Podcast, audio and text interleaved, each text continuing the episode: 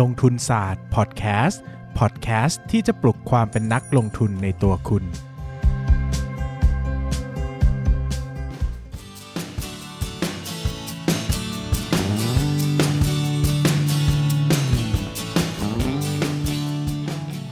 วัสดีครับ ยินดีต้อนรับเข้าสู่รายการลงทุนศาสตร์พอดแคสต์รายการที่จะชวนทุกคนพัฒนาความรู้ด้านการเงินและการลงทุนไปด้วยกัน ก่อนจะเข้าเนื้อหาวันนี้นะครับก็ต้องบอกหลายเรื่องเลยนะฮะเรื่องแรกคือครั้งที่แล้วที่ผมพูดเรื่องเมกาไปนะครับที่บอกว่าตัวแอคโนตินเนี่ยสามารถซื้อขายได้ในคลินิกกับร้านขายยาเนอะความจริงเนี่ยจะซื้อขายได้ในคลินิกอย่างเดียวนะครับเป็นยาควบคุมพิเศษที่ไม่สามารถขายได้ในร้านขายยาแล้วนะครับอันนี้พอดีจำผิดเนาะก็ความจริงไม่ได้จำผิดหรอกคือจำได้แต่พูดผิดเพราะว่าหัวในคิดตะคลินิกก็แจ้งข่าวแล้วกันนะครับมีน้องที่น่ารักเข้ามาแจ้งก็ก็ จำไม่ได้ด้วยนะว่าพูดอะไรไป ก็ถือว่าแก้แล้วกันนะถ้าถ้าถ้าพูดถูกก็ถือว่าแก้แถมให้นะฮะอะนะครับ ข้อที่2นะครับก็ตอนนี้นะฮะผมเปิดรายการพอดแคสต์ใหม่นะครับ ชื่อว่ารายการนายพินต้าพอดแคสต์เป็นรายการรีวิวหนังสือนะครับ ก็จะมีรีวิวหนังสือตั้งแต่วันจันทร์ถึงวันศุกร์วันละหนึ่งเล่มนะ คือจริง ๆ แล้วเนี่ยผมอยากมี รายการรีวิวหนังสือมานานแล้วนะครับเพราะว่ารู้สึกว่าเวลาอ่านหนังสือเราได้รีวิวเก็บไว้เนี่ยมันเหมือนได้ทำเป็นห้องสมุดเล็กๆ ของเราเองว่าเราเคยผ่านอ่านอะไรมาบ้างนะครับ เรารู้สึกว่ามันมันเหมือนเป็นห้องสมุดออนไลน์ แล้วก็ให้เพื่อนไปเยี่ยมชมได้นะครับ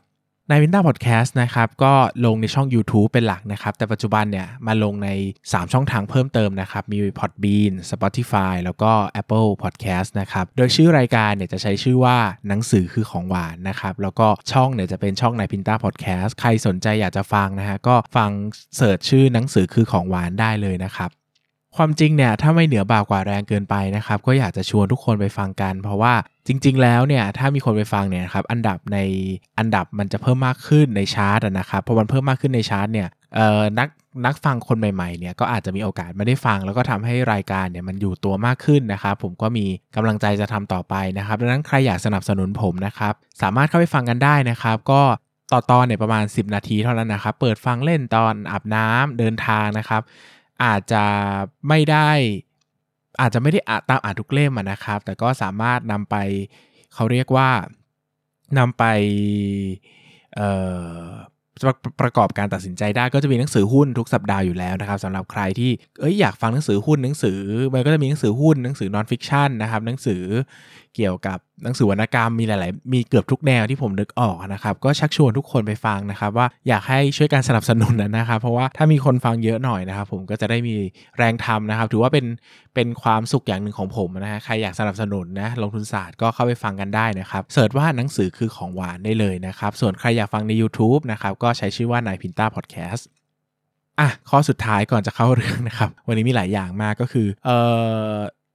หลายช่วงเทปที่ผ่านมานะครับผมค่อนข้างพูดถึง mention พูด mention ถึงคนที่พูดจาในแง่ลบกับกับงานของผมนะครับในงานเชิงคอนเทนต์นะฮะไม่ว่าจะเป็นหยาบใครมากหยาบใครน้อยก็แล้วแต่นะครับก็มีน้องคนหนึ่งเนอะก็ก็พูดเข้ามา ซึ่งเป็นน้องที่ฟังพอดแคสต์ประจำเม้นอยู่บ่อยนะครับ แล้วก็ผมอ่านแล้วผมก็รู้สึกว่าเออประประทับใจในคำพูดของน้องเขาอะนะครับ ก็อยากจะยกขึ้นมาว่าน้องเนี่ยเขาพูดว่าเอ้ยทำไมพี่เบสพูดถึงแต่คนที่ ว่าล่ะเออทำไมพูดถึงแต่คนที่ว่าเราในแง่ลบเนอะทำไมไม่ได้พูดถึงคนที่ตามสนับสนุน แล้วก็เป็นกำลังใจให้เลยก็จริง ๆ แล้วก็ขอบคุณทุกคนมากนะครับ ที่ฟังกันมาถึง episode ที่ 166 แล้วเนาะมันยาวนานมากนะครับ แล้วก็ผม appreciate มากนะครับ ผมซาบซึ้งมากในสิ่งที่ทุกคนอยู่ร่วมด้วยกันมานะครับ ผมก็จะพูดเสมอว่า เฮ้ยจริง ๆ แล้วเนี่ยคอนเทนต์ที่ผมทำนะครับ มัน มันก็ผมก็ให้เต็มอะใส่เต็มอะนะครับ คือหลายครั้งที่มันอาจจะดูน้อยไปบ้างอะสมมติยงงบการเงินเนี่ยผมไม่ได้สอนทุกเม็ดทุกละเอียดเนี่ยมันไม่ได้เป็นเพราะผมห่วง ผมงกนะครับมันเป็นเพราะสุขภาพผมไหวแค่นี้เนอะเพราะว่าจริงๆแล้วงานต่อหนึ่งสัปดาห์ผมเนี่ยเยอะมากนะครับเถิดเทิงมาก ใครตามมาตั้งแต่เพจจนมาถึงพอดแคสต์เนี่ยจะรู้ว่าเพจผมก็ยังทำอยู่นะครับคอนเทนต์ก็ยังลงอยู่ทุกวันอยู่พอดแคสต์ก็ยังทำนะครับแล้วงานเนี่ยมันจะหนักแน่นมากนะครับดังนั้นเนี่ยช่วงไหนน้อยหน่อยมากหน่อยเนี่ยก็ขึ้นอยู่กับสถานการณ์ ผมทำธุรกิจส่วนตัวด้วยต้องลงทุนด้วย แล้วก็มีงานนักเขียนด้วยนะครับ ดังนั้นเนี่ยจริงๆแล้วผมซาบซึ้งมาก แล้วก็พยายามจะทำทุกอย่างให้ให้คนฟังได้ประโยชน์นะครับ ก็ก็หวังว่าจะอยู่ด้วยกันไปนานๆนะครับพยายามนอกเรื่องมาสักพักหนึ่งอะเนะก็ต้องต้องพูดนิดนึงนะครับเพราะว่าเป็นเรื่องสำคัญทั้งนั้นเลย เรื่องหาวันนี้นะครับก็จะพูดแรปอัพ งบการเงินที่เป็น financial accounting ครั้งสุดท้ายนะครับ ก่อนที่จะข้ามไปถึงตอนหน้าที่เกือบลืมนะครับ ก็มีน้องน้องเข้ามาขอเกี่ยวกับ managerial accounting นะครับ เรื่องของบัญชีบริหารในการดูจุดคุ้มทุนนะ จุด break even point ก็โอเค เดี๋ยวจะทำให้ในตอนหน้านะครับ ตอนนี้ก็พูดถึง wrap up เรื่องเกี่ยวกับบัญชีเป็นครั้งสุดท้าย แน่นอนว่าเทปนี้จะไม่ได้ยาวเท่าเทปอื่น เพราะว่ามันเป็นสรุปนิดนึงว่าจริง ๆ แล้วเวลาผมมองงบการเงินเดี๋ยวผมมองอะไรบ้าง ซึ่งอันเนี้ยต้องบอกก่อนว่า เป็นวิธีการมองของผมเองนะ เออนะมันมันเป็นวิธีที่ผมทำนะครับ ดังนั้นเนี่ยมันอาจจะไม่ได้ถูกต้องตามตำราของคนอื่นร้อยเปอร์เซ็นเพราะว่ามันเป็นเชิงปัจเจกแล้วแหละว่าแต่ละคนอ่านงบแล้วดูอะไรบ้าง แต่หลักๆเนี่ยผมดู 8 ข้อนี้นะครับก็เดี๋ยวจะเล่าให้ฟังว่ามีอะไรบ้าง อย่างแรกนะครับเวลาผมอ่านงบการเงินทั้งหมดนะเวลาสมมติอยากจะสกรีนงบการเงินนะครับอย่างแรกที่ผมจะดูคือสภาพคล่องเออสภาพคล่องคืออะไรนะครับสภาพคล่องคือสิ่งหนึ่งสิ่งแรกที่ผมดูคือคือ บัญชีกำงบกำไรขาดทุนกับงบกระแสเงินสดสมเหตุสมผลไหมนะครับ เช่น คุณมีกำไรไหมอ่าหนึ่งคือมีกำไรไหมสองมีกระแสเงินสดหรือเปล่า โดยทั่วไปเนี่ยมันควรจะเป็นในในทิศทางมีกำไร มีกระแสเงินสดเนาะถ้าไม่มีกำไรแต่มีกระแสเงินสด เช่นขาดทุนอยู่ แต่มีกระแสเงินสดแล้ว อันนี้เราอาจจะพิจารณามองในมุมมองของการใช้ตัว break even point เข้ามาช่วยนะครับ ว่าเอ้ยมันกำลังจะปริ่มน้ำเมื่อไหร่นะกำไรจะเติบโตดีเมื่อไหร่ แต่ถ้าเป็นอีกลักษณะหนึ่งก็คืองบกำไรขาดทุนเป็นลบ แต่กำไรเป็นบวก อันนี้ผมจะระวังเป็นพิเศษ เพราะว่ามีอิชชูอะไรเป็นพิเศษหรือเปล่าที่เอ่อพูดถึงงบกระแสเงินสดเนี่ยเอาไหมนะงบกำไรขาดทุนเป็นลบนะครับแต่งบกระแสเงินสดเป็นบวก ซึ่งงบกำไรขาดทุนเป็นบวก งบกระแสเงินสดเป็นลบเออซึ่งงบกระแสเงินสดเป็นลบเนี่ยขอเมนชั่นถึง CFO นะครับ Cash Flow from Operating นะครับ คือกระแสเงินสดจากกิจกรรมดำเนินงานเนี่ยเป็นลบ ซึ่งจริง ๆ แล้วเนี่ยไม่ควรเป็นลบ เพราะว่าเราทำธุรกิจเราควรจะเป็นบวก ไม่ว่ากำไรจะกำไรหรือขาดทุนอะงบกระแสเงินสดไอ CFO เนี่ยก็ควรจะเป็นบวกเสมอนะครับ ถ้าเป็นลบเป็นไปได้ไหมเป็นไปได้ เช่นมันขาดทุนมโหฬารจริง ๆ เพิ่งเปิดธุรกิจหรือเพิ่งขยายธุรกิจขนาดใหญ่มันก็ติดลบได้ แต่โดยทั่วไปแล้วนะครับ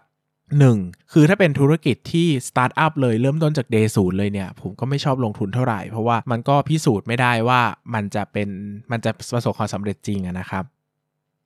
ส่วนถ้าเป็นธุรกิจที่มีการขยายธุรกิจเยอะๆ จนงบกำไรขาดทุนเนี่ยเป็นติดลบนะครับ ก็ก็เป็นไปได้ แต่คำถามคือ อืมมันก็ไม่ควรจะลบอยู่ดีอะ CFO อะมันก็ไม่ควรจะถึงขั้นลบคือ มันควรจะกำไรขาดทุนติดลบอะเข้าใจได้ เพราะว่ามันจะมีเรื่องค่าเสื่อมเข้ามาหนักใช่ไหมครับ แต่เวลาเราขยายธุรกิจอะ่ะมันจะไปเข้า CFI หรือ Cash Flow from Investing นะมันก็จะไปลบตรงอันนั้นเป็นหลักส่วน Operating ที่เป็นการทำมาหากินจริงๆมันควรจะเป็นบวกนะครับถ้าธุรกิจอยู่ตัวแล้ว ดังนั้นเนี่ยสภาพคล่องส่วนแรกที่ผมดูคืองบกระแสเงินสดเนี่ยสำคัญมาก CFO เนี่ยเป็นจุดที่ค่อนข้างบอกอะไรเยอะมากๆนะครับว่าจริงๆแล้วเขามีเงินสดจากการทำธุรกิจจริง ๆ หรือเปล่า ถ้าไม่มีเงินสดจากการทำธุรกิจเลยอันตรายนะครับหรือว่าอนาคตอาจจะดีก็ได้ แต่ผมแนะนำว่ารอให้ CFO เป็นบวกก่อนดีกว่า แล้วถึงจะขาดทุนอย่างเงี้ยก็ก็พอไหวนะครับ ก็รอไปเบรกอีเวนต์ในอนาคตเอานะครับ อีกอย่างหนึ่งก็คือสภาพคล่องที่พูดถึงการชำระหนี้นะครับชำระหนี้ก็ดูก่อนว่าเขามีหนี้ระยะสั้นเท่าไหร่นะครับ แล้วก็เงินที่ทำในปีนี้เนี่ยพอจะไปใช้ชำระหนี้ได้ไหม เช่นเขาบอกว่าเขามีหนี้ระยะสั้นก็คือหนี้ที่ครบกำระงบครบกำหนดชำระใน 1 ปีเนี่ยสมมติว่า 3,000 ล้าน แต่ ตัวบริษัทเนี่ยมี CFO ปีละแค่ 500 ล้าน แล้วก็มีเงินสดอยู่แค่ 500 ล้านนะครับ แบบนี้สภาพคล่องระยะสั้นไม่ดีเลยนะ แบบนี้คือไม่โอเคนะครับ ผมก็จะหลีกเลี่ยงนะ ก็ต้องดูสภาพคล่องว่าตั้งคำถามกับตัวเองง่ายๆว่าใน 1 ปีเนี่ย ถ้าเขาจะต้องชำระหนี้ทั้งหมดที่เขาไม่อยู่อะ เขาจะชำระได้ไหมนะครับหไปดูสินทรัพย์หมุนเวียนเนาะสินทรัพย์ระยะสั้นสินใช้คาว่าสินทรัพย์หมุนเวียนกับหนี้สินหมุนเวียนเออจะถูกต้องนะครับก็ไปดูสินทรัพย์หมุนเวียนเขาก่อนนะครับแล้วก็ไปดู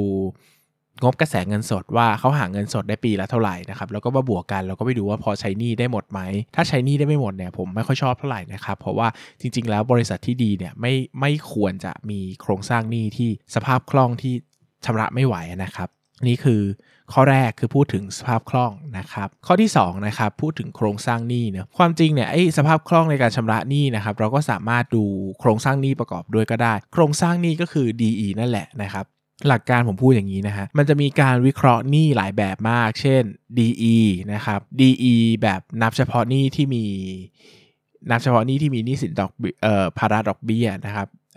มีความสามารถในการในการชำระดอกเบี้ยนะ interest coverage ratio มีอัตราส่วนหมุนเวียนเร็ว นะครับ acid test เป็นต้นนะ อันนี้ใช้ได้หมดเลยนะครับ ก็คือดูได้หมด แต่สิ่งสำคัญ point สำคัญที่ผมจะให้คือให้ดู DE ก่อนเป็นหลัก ถ้า DE ดีนะโครงสร้างเงินทุนดี โครงสร้างหนี้สินดีเนี่ยตัวเลขอื่นๆเกือบทั้งหมดเนี่ยแทบไม่ต้องวิเคราะห์เลยนะครับ เพราะมันจะดีหมดนะมันแบบคือถ้าหนี้น้อยอะอะไรมันก็ดีอะมันจ่ายภาจ่ายดอกเบี้ยก็ได้หมุนเวียนก็เร็วคือมันดีไปหมด ไม่ต้องมานั่งดูเยอะนะครับ ดังนั้นเนี่ยโดยพื้นฐานเนาะสำหรับนักลงทุนที่ไม่ได้เก่งมากนะครับ หรือว่าเป็นมือใหม่เนาะเออมือเก่านี่ก็อันนี้ก็แล้วแต่ แต่ถ้าเป็นมือใหม่เนี่ยผมเนี่ยไม่ค่อยแนะนำให้ซื้อหุ้นที่มีโครงสร้างหนี้เกิน 2 เท่าเนี่ยผมว่าต้องระวังแล้วอะสักเกิน 1.5เท่าเออจริง ๆ นะผมจะพูดว่ามัน มันมองได้หลากหลายมากนะครับ จริง ๆ แล้วมันไม่มีสูตรสาเร็จ แต่สำหรับผมในเวลาสกรีนคร่าวๆเนี่ยผมไม่ชอบ DE เกิน 2 เท่าอะสักจริง ๆ แล้วที่บอกว่าไม่เกิน 2 เท่าเนี่ยคือความจริงมันจะมีหนี้ที่ไม่มีภาระดอกเบี้ยอยู่อีกเนาะนะครับเวลาดูคร่าวๆแล้วสัก 2 เท่ามันก็ยังพอไหวอยู่ แต่สัก1ถึง1.5 เท่าเนี่ยผมว่าเป็นโครงสร้างที่กำลังดีนะครับดังนั้นเนี่ย เอาผมตีกว้างๆว่า DE เนี่ยสักไม่เกิน 2 เท่าเนี่ยก็จะค่อนข้างดูน่าแกะต่อหน่อยอะเนาะถ้ามันเยอะมากๆอะนะครับเช่นแบบ 4 เท่า 5 เท่านะครับ 1. เป็นธุรกิจการเงินไหม ถ้าเป็นธุรกิจการเงินอ่าอันนี้ก็อาจจะต้องวิเคราะห์แบบธุรกิจการเงิน เพราะผมเคยบอกไปแล้วว่า ตัวธนาคารเนี่ยเวลาเขาระดมทุนนะฮะหรือว่าตัวของธุรกิจการเงินเวลาเขาระดมทุนเนี่ยเขาต้องระดมทุนระดมทุนผ่านการสร้างหนี้เพราะว่าสินค้าของเขาคือเงินนะครับ ดังนั้นเนี่ย มันจะต้องมีหนี้เยอะอยู่แล้ว เพราะว่าเขาต้องกู้มาขายอะกู้เงินมาขายถูกไหมก็ซื้อสินค้ามาขาย ดังนั้นเนี่ยโครงสร้างหนี้สินเนี่ยมันจะวิเคราะห์แบบปกติไม่ได้นะครับรวมไปถึงธุรกิจเกี่ยวกับพวกสาธารณูปโภคต่างๆ เช่น โรงไฟฟ้าอะไรพวกนี้ที่มันมีสัญญาแน่นอนเนี่ยนะครับ พวกนี้เนี่ยธนาคารมักจะปล่อยกู้ระยะยาวให้ เพราะว่าเขามีพวกใบขายไฟฟ้าไว้รออยู่แล้วยังไงรายได้ก็มาแน่นอนนะครับ ดังนั้นเนี่ยมันจะถือ DE สูงหน่อยได้นะครับ แต่ถ้าไม่ใช่สถาบันการเงิน ไม่ใช่โรงไฟฟ้านะครับ ไม่ได้มีโปรเจกต์ที่มีรายได้แน่นอนไป 5 ปี 10 ปี 20 ปีเนี่ย DE ไม่ควรเกิน 2 เท่านะสำหรับผมนะครับโดยทั่วๆไป แต่นะแต่ก็สมมติว่ามันเป็นหุ้นที่ดีมาก สมมติคุณชอบบ้างว่าโครงสร้างมันแข็งแกร่งมากอย่าง CPO อย่างเงี้ย DE ก็เคยเกิน 2 เท่า เคยเกิน 5 เท่าด้วยซ้ำนะมันเคยมีช่วงที่ DE มันสูงมากๆ จากการไปเทคโอเวอร์แมคโครมานะครับ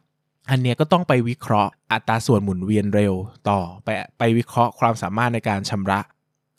หนี้สินต่อนะครับ ไปดู interest coverage ratio ต่อ แต่อย่าลืมว่าทั้งหมดทั้งมวลอะมันต้องเริ่มมาจากสภาพคล่องที่ดีก่อนนะใช่ไหมเพราะผมถึงบอกให้มันวิเคราะห์สภาพคล่องก่อนไงถ้าสภาพคล่องดีคือทำธุรกิจแล้วได้เงินสดไหลเข้ามาตลอดหนี่อาจจะเยอะ แต่ยังจ่ายดอกเบี้ยไหวแบบนี้ไปได้นะครับ แต่ถ้ามันเริ่มต้นจาก CFO ไม่ดีแล้วอะ่ะผมไม่ค่อยอยากให้ไปต่อ เพราะว่าโอ้โห มันจะไปท่าไหนวะเนาะมันก็มันทำงานแล้วไม่ได้เงินอะ่ะ มันจะไปจ่ายอะไรจะไปใช้อะไรมันก็ไม่น่าวิเคราะห์ไปหมดนะครับ ดังนั้นโครงสร้างหนี้หนี้เยอะดูได้ไหมได้ครับ แต่ก็ขอว่าต้องมีกระแสเงินสดนะ แล้วก็มีธุรกิจเป็นธุรกิจที่มั่นคงเลยนะครับ อย่างมิ้นหรือว่า CPO เนี่ยก็จะเป็น question ในข้อนี้แหละ เพราะว่า โครงสร้างหนี้เขาค่อนข้างเยอะนะครับก็ต้องไปวิเคราะห์แบบโดยละเอียดแต่ทั่วไปเนอะถ้าเป็นมือใหม่อะเห็นดีอีเกิน2เท่าก็ต้องชะงักแล้วอะนะครับซึ่งจริงๆแล้วโครงสร้างหนี้ต้องดูเยอะนะเข้าไปดูในส่วนทุนอีกว่าเป็นส่วนทุนอะไรบางเออมันจะมีพวก perpetual bond นะครับหุ้นกู้ที่ไม่กำหนดระยะเวลาตลอดชีพเนี่ยนะ5ปีแรกเนี่ยมันจะระบุเป็นทุนได้นะครับก็ต้องไปความจริงก็ต้องตัดส่วนนี้ทิ้ง คือต้องแย้มาเป็นหนี้ด้วยนะครับก็ไปลองวิเคราะห์ลองไปคำนวณกันว่าจะเป็นยังไงนะครับก็อันนี้พูดโครงสร้างคร่าวๆให้ฟังละกันนะครับ3นะครับคือความสามารถในการทำกำไรนะอันนี้เป็นสิ่งที่ผมชอบมากนะครับแล้วก็ให้ความสำคัญมากนะครับ อย่างแรกนะครับดูเลย net profit margin นะ net profit margin ดีไหมนะดีไหมนะครับคือ 1 คือมันมีกำไรหรือเปล่าเออถ้ามีกำไรเนี่ยค่อยหน้าไปต่อหน่อยถ้ามันไม่มีกำไรอะก็ต้องมาคิดว่าทำไมถึงไม่มีกำไรเนอะนะครับส่วนตัวแรกที่ดู net profit margin นะเดี๋ยวกลับมาดูอีกรอบนะครับแล้วก็วนไปดู gross profit margin ก่อน gross profit margin เนี่ยเป็นตัวแรกในการทำธุรกิจเลย คือแปลว่าถ้าเทียบต้นทุนกับราคาขายแล้วคุณมีกำไรไหม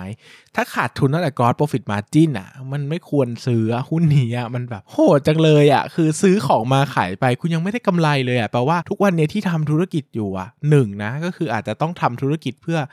คือซื้อของมาขายถูกๆเพื่อกระตุ้นยอดขายหรือเปล่ากลัวไม่มียอดขาย หรือว่า 2 มันขาดทุนในในเชิงของการเบรกอีเวนต์คือต้นทุนการผลิต เช่น โรงงานหรือว่าอะไรก็ตามของคุณเนี่ยมันขาดทุนเละขนาดที่แม้แต่กอล์ฟฟิตมาจินก็ยังไม่มีนะครับ ซึ่งถามว่าอนาคตก็อาจจะดีขึ้นได้ไหมก็อาจจะดีขึ้นก็ได้นะครับ แต่ก็ อย่าเพิ่งไปยุ่งกับมันเลยเนื้อรออย่างน้อยอะ net profit margin เป็นลบแต่ gross profit margin เป็นบวกอะก็ยังน่าวิเคราะห์หน่อยเนื้อเพราะว่ามันยังพอเห็นน้ำเห็นเนื้อบ้างแต่โหเล่นกอสขาดทุนอย่างเงี้ยวิเคราะห์จุดคุ้มทุนยากมากนะครับเพราะว่ามันจะวุ่นวายมากนะครับแล้วก็พยายามเลือกที่มันเอ่อดูปลอดภัยหน่อยนะดูหมายถึงว่าดูแบบดู friendly กับชีวิตเราหน่อยนะครับ ก็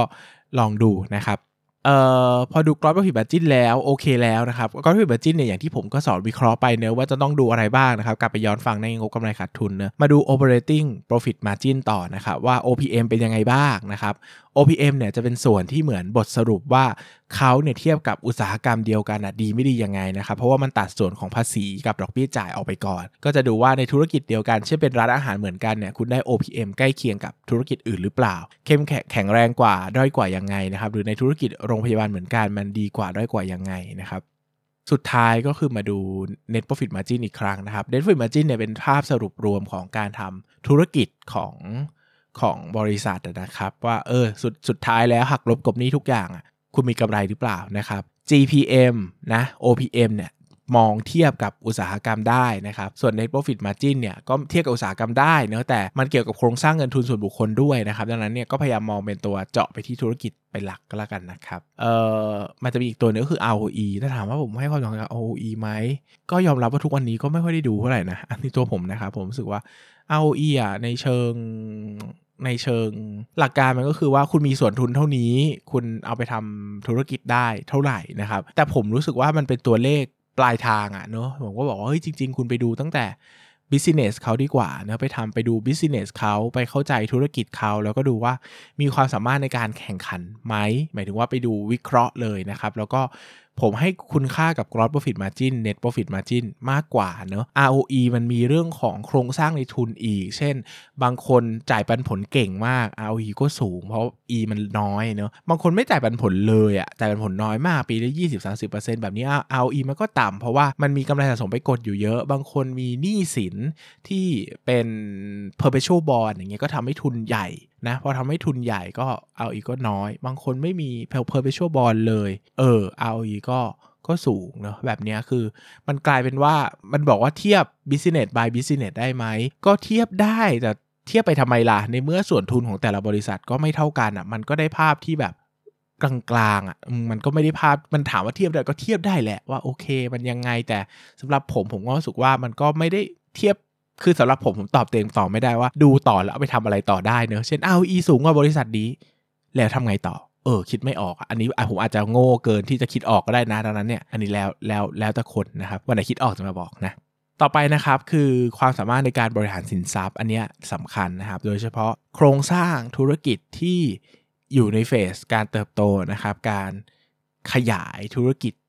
เยอะๆนะครับขยายธุรกิจเยอะๆ เช่นกำลังอยู่ในเฟสขยายสาขาขยายโรงงานนะครับปูพรมขยายนู่นนี่เนาะสิ่งสำคัญที่สุดที่จะต้องดูนะคือ asset turnover นะครับหรือ AT นะ asset turnover นะครับก็สูตรการคำนวณไปดูใน Google ได้นะครับผมคงไม่ได้บอกวิธีการคำนวณให้ฟัง แต่หลักการง่ายๆ คือถ้าคุณขยายธุรกิจเยอะตามหลัก asset turnover เนี่ยจะต้องปริ่มปริ่ม ก็คือแบบอาจจะใกล้เคียงเดิมหรือดีขึ้นนิดหน่อยนะมันไม่ควรจะลดลงนะครับเพราะว่าถ้า asset turnover เนี่ยมันลดลงนะครับมันแปลว่าตัวของสินทรัพย์ที่เพิ่มมากขึ้นเนี่ยนำไปสร้างรายได้ได้น้อยลงนะครับดังนั้นเนี่ยโดยภาพรวมแล้วเนี่ยมันจะเป็นการโตที่ไม่ได้เซ็กซี่เหมือนเก่า หรือว่าไม่ได้สามารถทำกำไรได้มากเหมือนเก่าแล้ว ภาพมันจะค่อยๆ drop ลงนะครับดังนั้นเนี่ยเวลาดูการเติบโตเนี่ยให้ดู asset turnover ประกอบด้วยว่า asset turnover มีแนวโน้มที่ดีขึ้นหรือไม่นะครับโอเคหรือไม่อย่างไรเนอะก็ลองลองไปดูกันได้นะครับลองลองดูกันได้ตัว asset turnover ผมจะให้คุณค่าเยอะนะครับว่าเอ้ยแนวโน้มมันดีขึ้นเรื่อยๆ หรือเปล่า ถ้าขยายธุรกิจด้วยแล้วก็ asset turnover ดีขึ้นเรื่อยๆเนี่ยโอ้โหมันเป็น perfect match มากนะครับ เพราะว่าธุรกิจคุณดีแล้วคุณยังหารายได้เพิ่มจากจากการขยายสินทรัพย์อีก โอ้โห อันนี้คือสุดยอดนะครับ อีกตัวหนึ่งที่ต้องดูก็คือ ROA นะครับ ROA คือผลตอบแทนจากสินทรัพย์นะครับว่ามีสินทรัพย์เท่ากัน ตัวรายได้ที่สร้างมาเนี่ยเท่ากันหรือเปล่านะครับ อันนี้เนี่ยก็เป็นเป็นส่วนที่ผมใช้ดูในธุรกิจที่ใช้สินทรัพย์ในการนำมาสร้างรายได้เยอะๆนะครับ เช่นอย่างโรงพยาบาลนะครับ อย่าง คมโทรคมนาคมครับปลีกอะไรก็ได้ที่ต้องใช้สินทรัพย์ในการสร้างรายได้นะครับ ก็ดู ROA เปรียบเทียบได้ว่าเฮ้ยแต่ละธุรกิจ ROA มันดีหรือไม่อย่างไรนะครับไม่ได้บอกว่าน้อยดีมากดี แต่ให้ให้มองแนวโน้มว่าสมมติว่ามีโรงพยาบาล 1 ROA ประมาณ 10%นะครับอีกโรงพยาบาล 1 ROA ประมาณ 15%ลองถามตัวเองว่าอะไรจะเกิดขึ้นก่อนกันระหว่าง 10 จะโตไปเป็น 15 หรือ 15 จะ drop มาเป็น 10 อะไรดีเกิน มาตรฐานอะไรแย่กว่ามาตรฐาน 10มีแนวโน้มจะดีขึ้นไหม หรือว่า 15 มีแนวโน้มจะแย่ลงหรือเปล่า อันนี้เป็นมุมมองแนวโน้มที่สำคัญในอนาคตนะครับ แล้วก็ผมให้คุณค่ามาก ๆ ในการในการดูในการตัดสินใจนะครับ ต่อไปนะครับก็คือความสามารถในการเติบโตนะ อันนี้คือข้อที่ 5 นะครับ ซึ่งเดี๋ยวอันเนี้ยเดี๋ยวผมจะพูดยาวๆเลยในในในในเรื่องของ การวิเคราะห์การเติบโตเต็มๆนะเดี๋ยวจะพูดถึงการเติบโตเต็มๆนะว่าสามารถในการเติบโตเต็มๆแต่ในงบการเงินเนี่ยต้องดูความสามารถเติบโตในแง่นี้นะครับว่าโครงสร้างเงินทุนเนี่ยเขาเอื้อต่อการเติบโตหรือเปล่า เช่น มีเงินสดเหลือไหม DE โอเคไหมเช่นถ้ามีเงินสดเหลือว่าคุณโตง่ายแล้วใช่ไหมอย่างเทปที่ผมพูดเรื่องงบดุลแปลว่ามีเงินสดหมายถึง ขยายกิจการได้ ควบรวมกิจการได้ เข้าเทคโอเวอร์กิจการได้ ถ้า DE ต่ำแปลว่าคุณกู้เงินมาลงทุนเพิ่มได้ เติบโตได้ง่ายถูกไหมหรือว่าถ้าเป็นการเติบโตที่ใช้เงินน้อยอยู่แล้ว เช่น ขายแฟรนไชส์ขายเอ่อซอฟต์แวร์แบบนี้ก็อาจจะอาจจะเห็นว่าเอ้ยโครงสร้างเงินทุนไม่ใช่ปัญหานะครับ อันนี้คือการดูเชิงงบการเงินเนอะก็ลองดูว่าเขามีโอกาสเติบโตมากแค่ไหน แต่เดี๋ยวในเชิงของ business เนี่ยนะครับ เดี๋ยวผมก็จะพูดอีกครั้งว่าการวิเคราะห์การเติบโตทำอย่างไรนะครับ ข้อที่6นะครับก็คือความโปร่งใสของกิจการ ความโปร่งใสของกิจการเนี่ยดูได้หลักๆนะครับก็ดูในเรื่องของผมก็จะให้ไปวิเคราะห์หมายเหตุประกอบงบการเงินนะครับหมายเหตุประกอบงบการเงิน ซึ่งโอเคเดี๋ยวจะพูดควบไปกับข้อ 7 เลยก็คือหมายเหตุประกอบงบการเงินนะครับจริง ๆ งบการเงินมี 6 6 อย่างก็คืองบแสดงฐานะทางการเงิน พูดไปแล้ว งบกำไรขาดทุนเบ็ดเสร็จ พูดไปแล้ว งบกระแสเงินสด พูดไปแล้ว งบแสดง ส่วนของเจ้าของเนี่ยนะครับส่วนของผู้ถือหุ้นส่วนของความเป็นเจ้าของเนี่ยอันนี้ไม่ค่อยมีอะไรเยอะนะครับ มันก็จะระบุว่าในแต่ละรอบรอบบัญชีมันมีการเพิ่มทุนลดทุน มีการอะไรยังไงบ้างเกี่ยวกับส่วนทุนนะครับ ซึ่งอันนี้ผมก็เอ่อตอนตรงผมก็ไม่ค่อยได้ดูหรอกนะครับ เพราะว่าความจริงมันก็ดูในงบดุลก็เห็นภาพแล้วแหละว่าถ้ามันมีอะไรเปลี่ยนแปลงแล้วเราทราบไม่ทราบเหตุผลเนี่ยมันก็วิเคราะห์ได้นะครับเดี๋ยวมันจะมีหมายเหตุประกอบงบการเงินกับรายงานความเห็นผู้สอบบัญชีนะครับเป็น เป็นงบที่ 5 กับ 6 เนอะอะผมขอวกมาพูดถึงรายงานความเห็นผู้สอบบัญชีเป็นก่อนละกันเพราะว่ามันสั้นนะครับ รายงานผู้สอบบัญชีนะครับก็คือเวลาที่เขาทำงบการเงินเนี่ยเขาจะมีผู้สอบบัญชีในการตรวจอีกทีหนึ่งว่าบัญชีเนี้ยมันน่าเชื่อถือหรือเปล่านะครับมันมีความโปร่งใสพอหรือเปล่า คือหมายถึงว่าบัญชีที่ทำมาข้อมูลที่คุณกำลังอ่านเนี่ยมันน่าเชื่อถือแค่ไหน ดังนั้นมันเป็นมันเป็นคำที่สำคัญมากเลยนะไอ้ไอ้ไอ้แบบ งบอันเนี้ยนะครับ ถ้าคุณไม่อ่านเลยอะเหมือนว่าคุณอ่านอะไร สมมติว่าถ้าเขาสรุปว่ามันไม่น่าเชื่อถือเลย แล้วคุณอ่านไปวิเคราะห์เป็นวักเป็นเวรอะมันก็จบเลยนะนะครับดังนั้นเนี่ยมันจะต้องมีการวิเคราะห์ตรงนี้ก่อนนะครับซึ่งโดยทั่วไปแล้วนะครับความเห็นของผู้สอบบัญชีเนี่ยมี 4 ประเภทนะครับ แบบแรกเรียกว่าความเห็นแบบอย่างไม่มีเงื่อนไข อันที่ 2 คือความเห็นแบบมีเงื่อนไข อันที่ 3 คือความเห็นว่างบการเงินไม่ถูกต้อง และ 4 คือการไม่แสดงความเห็นหรืองดแสดงความเห็นนะครับ เอาทีละอันนะครับ ถ้ามันบอกว่าความเอ่อ ไม่มีเงื่อนไข ถ้าบอกว่าไม่มีเงื่อนไขเนี่ยแปลว่างบการเงินอะถูกต้องตามมาตรฐานทุกอย่าง แล้วเขาก็สามารถเข้าไปตรวจสอบทุกอย่างได้ตามต้องการ แล้วก็ครบถ้วนแล้ว แต่มันไม่เจออะไรที่เป็นจุดกังวลนะครับ อันนี้ก็จะใช้คำว่าแสดงความเห็นเอ่อไม่ไม่แสดงความเห็นอย่างไม่มีเงื่อนไขนะครับ ก็คือเห็นด้วยนั่นแหละว่างบเนี้ยสะอาดนะไม่มีปัญหา อันที่2นะคือมีเงื่อนไขนะครับ มีเงื่อนไขคือเขา ถ้าบอกว่ามีเงื่อนไขเนี่ยแปลว่าเขาเชื่อว่าในประเด็นบางอย่าง ในบางประเด็นที่ที่งบการเงินฉบับนี้มีเรื่องราวที่เป็นสาระสำคัญบางอย่างที่เขาไม่สามารถเข้าไปตรวจสอบได้ 100%นะครับคือเขาเข้าไปตรวจสอบไม่ได้ หรือเขาให้ความเห็นไม่ได้ว่าการกระทำนี้ดีหรือไม่ดี แต่ไอ้ประเด็นดังกล่าวอะมันไม่ได้ใหญ่พอถึงขั้นที่ มันจะกระทบต่อทางธุรกิจนะครับ ยกตัวอย่างเช่นนะสมมติว่าธุรกิจเนี่ยมีการควบรวมกิจการ อันนี้จะเจอบ่อยมากในงบการเงินมีการซื้อธุรกิจ มีการควบรวมธุรกิจเนี่ยเขาก็จะ ไม่สามารถเข้าไปแสดงความเห็นในแง่ของการควบรวมกิจการได้ว่า ราคาซื้อนี้มันเหมาะสมไหม มันถูกต้องในการลงบัญชีแล้วหรือเปล่า เพราะว่าเขาไม่รู้ว่าราคาที่ซื้อมาเนี่ยมันโอเคหรือเปล่า ไอตัวกู๊ดวิวต่างๆ ที่ได้มาเนี่ยมันเหมาะสมแล้วจริงหรือเปล่านะครับ ดังนั้นเนี่ยถ้าธุรกิจมีการแสดงความเห็นแบบมีเงื่อนไขเนี่ย อันนี้ก็ส่วนใหญ่ก็จะส่วนใหญ่ที่เจอนะครับ ก็จะเป็นเรื่องของการเข้าซื้อกิจการซะเป็นส่วนใหญ่นะนักตัวนักบัญชีเขาก็จะไม่แสดงความเห็นเขาก็จะแสดงความเห็นแบบมีเงื่อนไขนะครับ ถ้า แสดงความเห็นว่าไม่งบการเงินไม่ถูกต้อง อันนี้ก็ชัดเจนเลยว่า คือเขาตรวจเจอว่ามีอะไรสักอย่างที่ไม่ถูกต้องอย่างมีสาระสำคัญอะคือมันผิดเอาง่ายๆคือมันผิดนะครับ แต่เขาก็ไม่คือหมายถึงว่าอย่างบางทีงบการเงินมันมีรอบต้องออกนะครับ มันก็คือ คือบริษัทก็จะส่งงบแบบนี้นะครับงบนักการบัญชีก็ทำอะไรไม่ได้นอกจากไปบอกว่างบการเงินเนี่ยไม่ถูกต้องนะคุณใชัยก็ระวังเอาละกันอะไรเงี้ยนะครับแต่ก็เขาก็จะระบุค่อนข้างละเอียดว่ามันมีความผิดปกติตรงไหนบ้างนะครับโดยส่วนใหญ่เนี่ยจะเป็นเรื่องของบัญชีในต่างประเทศ เช่น บัญชีนี้ตรวจไปแล้วไม่ไม่พบนู่นนี่นั่นอะไรอย่างเงี้ยก็คิดว่ามันเป็นทรายหรือว่าเป็นสัญญาณบางอย่างในการทุจริตอย่างเงี้ยนะครับก็ให้เขาก็จะเขียนอธิบายละเอียดมาก คือเคยเจอแบบโอ้โห ความเห็นปกติความเห็นผู้สอบบัญชีอะถ้ามันเป็นแสดงความเห็นแบบไม่มีเงื่อนไขง่ายๆนะบางทีหน้าถึง3หน้าก็จบแล้วอะบางบริษัทที่เคยเป็นเรื่องอื้อฉาวในตลาดหลักทรัพย์เนี่ยโอ้โห เป็นสิบหน้าเขาเขียนละเอียดมากว่ามีปัญหาอยู่ที่ไหนบ้างอะไรตรวจเจออะไรตรวจไม่เจออะไรน่ากังวล ซึ่งก็กลายเป็นว่าเราในฐานะนักผู้ใช้บัญชีก็ต้องอ่านนะครับสุดท้ายคือการแสดงความเห็นหรืองดแสดงความการไม่แสดงความเห็นหรือการงดแสดงความเห็นนะครับ อันนี้ก็ง่ายก็คือ คือเขาอะไม่สามารถเข้าไปตรวจสอบทุกอย่างได้ตาม ที่เขาคิดว่ามันต้องตรวจได้นะครับ เช่น เขาบอกว่าเฮ้ยรายการนี้ไม่น่าเชื่อถือ รายการนี้ใหญ่เขาก็ขอตรวจ เออ พอเขาตรวจปุ๊บอ้าว คุณไม่มีข้อมูลให้ตรวจ แบบนี้เขาก็จะไม่แสดงความเห็นหรืองดแสดงความคิดเห็น แต่ถ้ามันเป็นแค่รายการเล็ก ๆ เช่นเขาโทรไปหาลูกหนี้เจ้าหนึ่งสมมติว่าธุรกิจขายของหมื่นล้าน ลูกหนี้เจ้าหนึ่งมีเอ่อมูลค่าสัก 20 ล้านเงี้ยแล้วโทรไปหาลูกหนี้ว่าเอ้ยคุณเช็คลูกหนี้ตามโทรมาตรวจสอบจากสำนักงานบัญชีนะเป็นหนี้จริงหรือเปล่า อะ ลูกหนี้ตอบว่าเอ้ยเขาไม่ได้เป็นลูกหนี้บริษัทนี้นะ สมมติได้เป็นอย่างเงี้ยนะเออแต่มัน 20 ล้าน สมมติมัน 20 ล้านเท่ากับหมื่นล้านอะนะมันเขาก็อาจจะแสดงความเห็นแบบมีเงื่อนไขว่า เอ้ยเขาเขาคิดว่า ตรงนี้มันถ้าเขามองว่ามันไม่เป็นปัญหานะหมายถึงว่าเขาคิดว่าอาจจะเกิดจากความผิดพลาดนู่นนี่นั่นเขาอาจจะแสดงความเห็นแบบมีเงื่อนไขถ้าเขาคิดว่าเฮ้ยอันนี้เป็นทรายสำคัญมากว่าคุณโกงหรือเปล่าอะไรอย่างเงี้ยนะครับเขาก็จะออกงบการเงินไม่ถูกต้อง แต่ถ้าเขาไม่สามารถตรวจสอบได้เลยอะไรเงี้ยนะครับหมายถึงว่าไม่ไม่สามารถหาหลักฐานได้เช่น มีลูกหนี้เจ้าหนึ่งสองพันล้าน ขอคอนแทคขอการติดต่อกับที่นี่แต่ติดต่อไม่ได้เลยอะไรไม่ได้เลยอย่างนี้เขาก็จะจะไม่แสดงความคิดเห็น เพราะว่าเขาก็บอกไม่ได้เหมือนกันว่ามันถูกหรือผิด เพราะว่าเขาตรวจสอบไม่ได้ไงถ้าเขาตรวจสอบได้เขาจะเขาจะบอกเลยว่ามันไม่ถูกต้องหรือว่ามันมันไม่มีเงื่อนไขนะครับก็กลับไปทวนดูนะครับความเห็นผู้สอบบัญชีเนอะมีความเห็นอย่างไม่มีเงื่อนไข ความเห็นแบบมีเงื่อนไข ความเห็นว่างบการเงินไม่ถูกต้อง แล้วก็การไม่แสดงความเห็นหรืองดแสดงความเห็นนะครับอะกลับมาที่ตัวสุดท้ายนะครับที่ข้ามไปเมื่อกี้ก็คือหมายเหตุประกอบงบการเงิน หมายเหตุประกอบงบการเงินเนี่ยคือเป็นเหมือนส่วนเสริมนะเชิงอัดสำหรับสำหรับตัวของ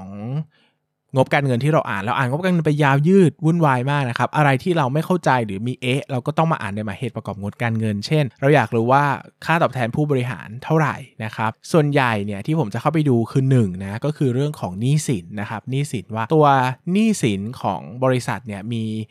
มีจำนวนเท่าไหร่นะครับแล้วก็ไอ้นี่สงสัยจะศูนย์เนี่ยมันเพิ่มขึ้นอย่างไรบ้างนะครับ หมายถึงว่าใน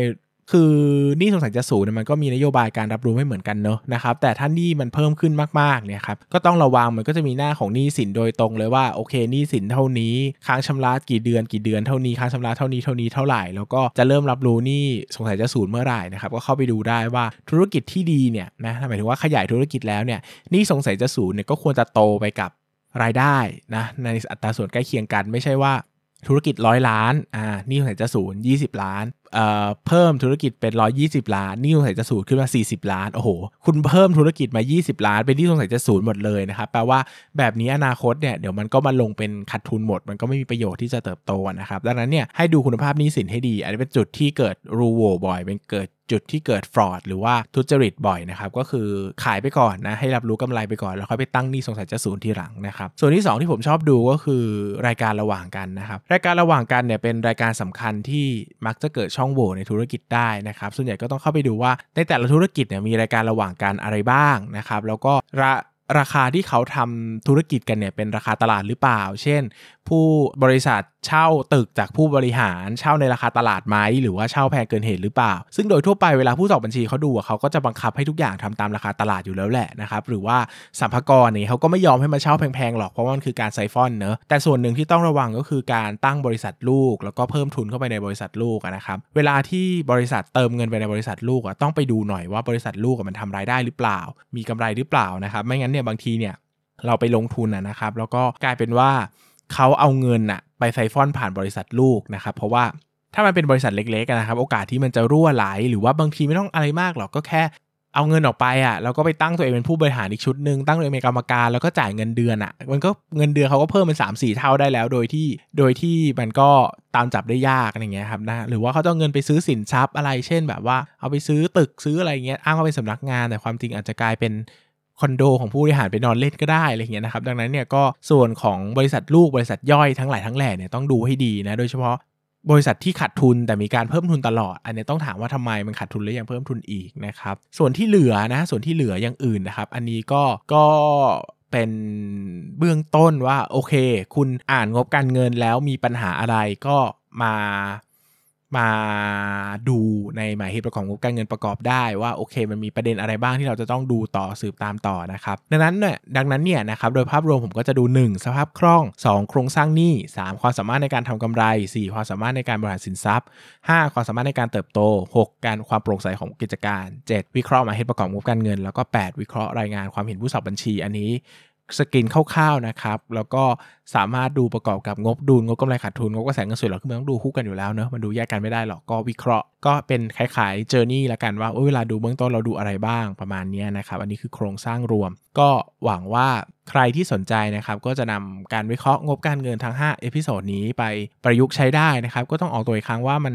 ไม่ได้สอนละเอียดนะครับเพราะงบการเงินเนี่ยเขาสอนจริงก็สอนกัน2วันนะฮะอันนี้ก็มีเวลาแค่ 5 เทป5เทปก็ 2 ชั่วโมง 3 ชั่วโมงเองนะฮะมันก็ไม่ได้ลึกรายละเอียดอะไรมากนะครับก็เอาเท่าที่ผมพอจะให้ได้ละกันนะนะครับแล้วก็ใครก็สนใจก็ลองไปประยุกต์ใช้ดูตก บกพร่องตกหล่นตรงไหนก็ขออภัยด้วยนะครับ ก็ขอบคุณทุกคนมากนะฮะแล้วก็เดี๋ยวเพิ่มอีกนิดนึงนะครับว่าใครขอหุ้นเข้ามาเนื้อหลายคนจะขอขอหุ้นเข้ามาในช่วงคุยหุ้นกับนายปั้นเงินนะครับก็1นะถ้ามันเล็กเกินไปนะครับผมก็อาจจะจัดให้ไม่ได้เพราะว่าเดี๋ยวมันไปชี้นำราคา แล้วมันมีผลต่อวอลุ่มเยอะนะครับสคือ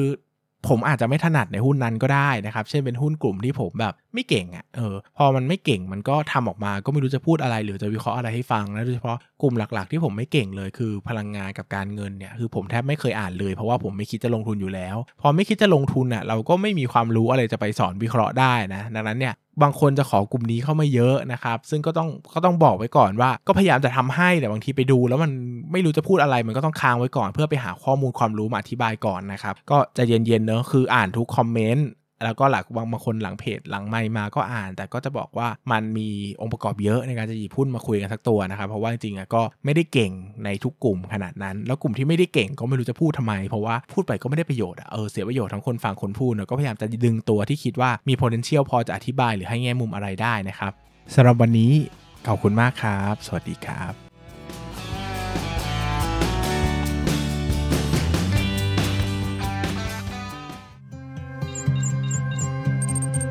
อย่าลืมกดติดตามลงทุนศาสตร์ในช่องทาง podcast player ที่คุณใช้